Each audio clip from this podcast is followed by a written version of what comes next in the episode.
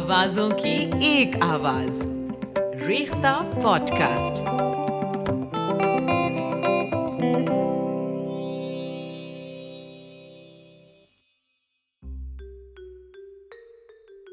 یوسفی صاحب کا۔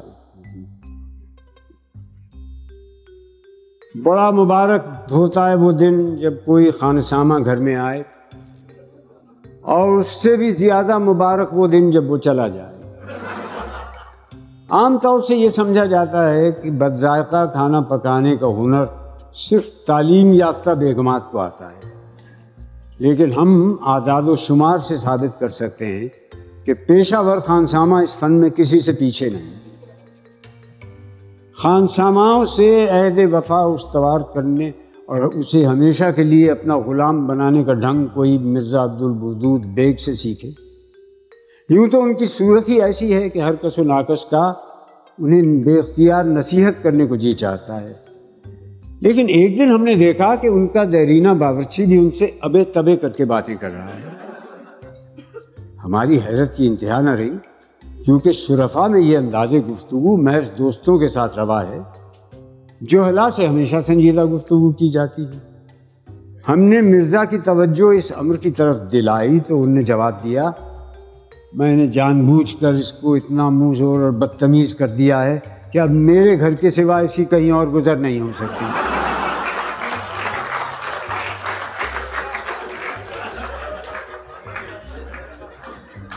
کچھ دن ہوئے ایک مڈل فیل خانسامہ ملازمت کی تلاش میں آ نکلا اور آتے ہی ہمارا نام اور پیشہ پوچھا۔ پھر سابق خانساماؤں کے پتے دریافت کیے۔ نیز یہ کہ آخری خانسامہ نے ملازمت کیوں چھوڑی؟ باتوں باتوں میں انہوں نے یہ اندیا لینے کی کوشش بھی کی کہ ہم ہفتے میں کتنی دفعہ باہر مدعو ہوتے ہیں اور باورچی خانے میں چینی کے برتنوں کے ٹوٹنے کی آواز سے ہمارے اعصاب اور اخلاق پر کیا اثر مرتب ہوتا ہے؟ کافی رد و قد کے بعد ہمیں یوں محسوس ہونے لگا جیسے وہ ہم میں وہی خوبیاں تلاش کر رہے ہیں جو ہم ان میں ڈھونڈ رہے تھے۔ یہ آنکھ مچولی ختم ہوئی اور کام کے اوقات کا سوال آیا تو ہم نے کہا، بھائی، اصولاً ہمیں محنتی لوگ پسند ہیں۔ خود بیگم صاحبہ پانچ بجے صبح سے رات کے دس بجے تک گھر کے کام کاج میں جٹی رہنے لگے، صاحب، ان کی بات چھوڑیے۔ وہ تو گھر کی مالک ہیں، میں تو نوکر ہوں۔ ساتھ ہی ساتھ انہوں نے یہ وضاحت کر دی کہ برتن نہیں مانجھوں گا، جھاڑو نہیں دوں گا ایسٹرے صاف نہیں کروں گا، میز نہیں لگاؤں گا، دعوتوں میں ہاتھ نہیں دھلاؤں گا۔ ہم نے گھبرا کر پوچھا، پھر کیا کرو گے؟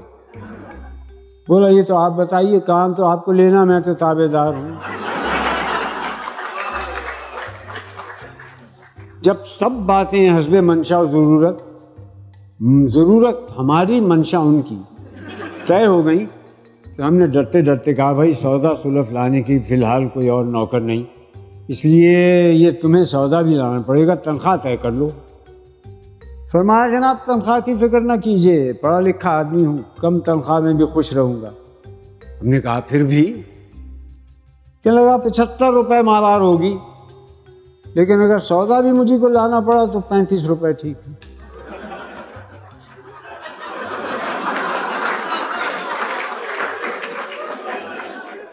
اس کے بعد جو خانسامہ آیا، اس نے کہا میں چپاتیاں بیٹھ کر پکاؤں گا، مگر برادے کی انگیٹھی پر۔ چنانچہ لوہے کی انگیٹھی بنوائی۔ تیسرے کے لیے چکنی مٹی کا چولہا بنانا پڑا۔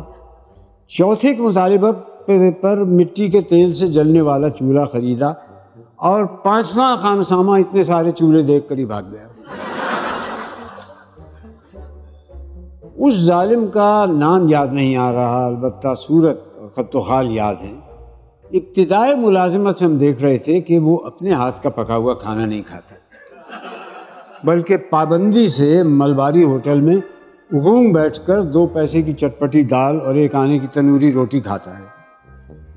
آخر ایک دن ہم سے نہ رہا گیا۔ ہم نے ذرا سختی سے روکا، گھر کا کھانا کیوں نہیں کھاتے؟ تنک کر بولا، صاحب، ہاتھ بیچا ہے، زبان نہیں بیچی۔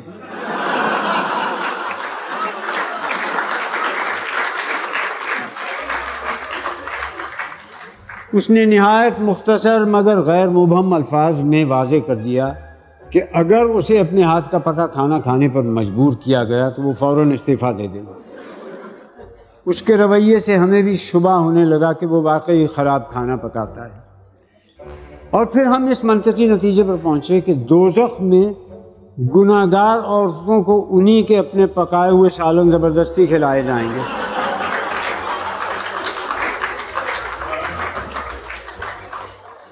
گزشتہ سال ہمارے حال پر رحم کھا کر ایک کرم فرما نے ایک تجربہ کار خانسامہ بھیجا جو ہر علاقے کے کھانا پکانے جانتا تھا۔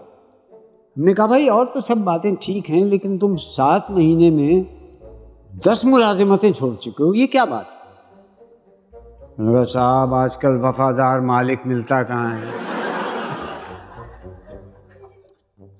اگر آپ کو کوئی کھانا بے حد مرغوب ہے جو چھڑائے نہیں چھوٹتا، تو تازہ واردان بسات مطبخ اس مشکل کو فوراً آسان کر دیں گے۔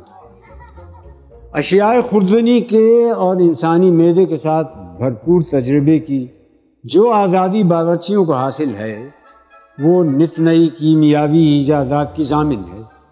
مثال کے طور پر ہمیں بھنڈی بہت پسند ہے۔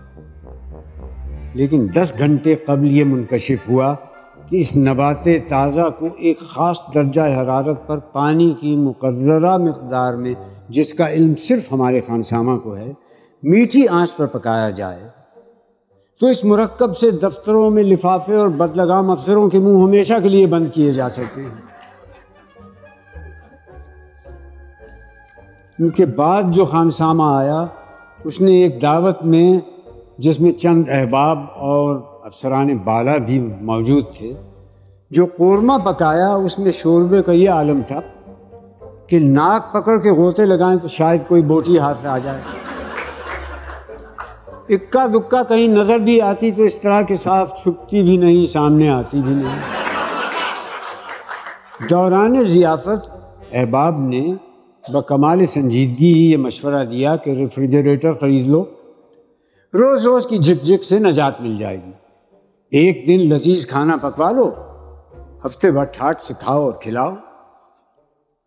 قسطوں پر ریفریجریٹر خریدنے کے بعد ہمیں واقعی بڑا فرق محسوس ہوا۔ اور وہ یہ کہ پہلے جو بدمزہ کھانا ہم صرف ایک ہی وقت کھاتے تھے، اب پورا ہفتہ کھانا پڑتا ہے۔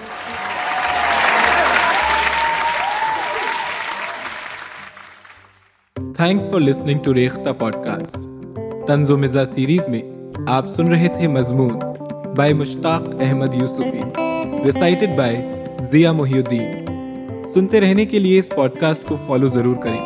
زیادہ معلومات کے لیے وزٹ کریں W W W dot Rekhta dot O R G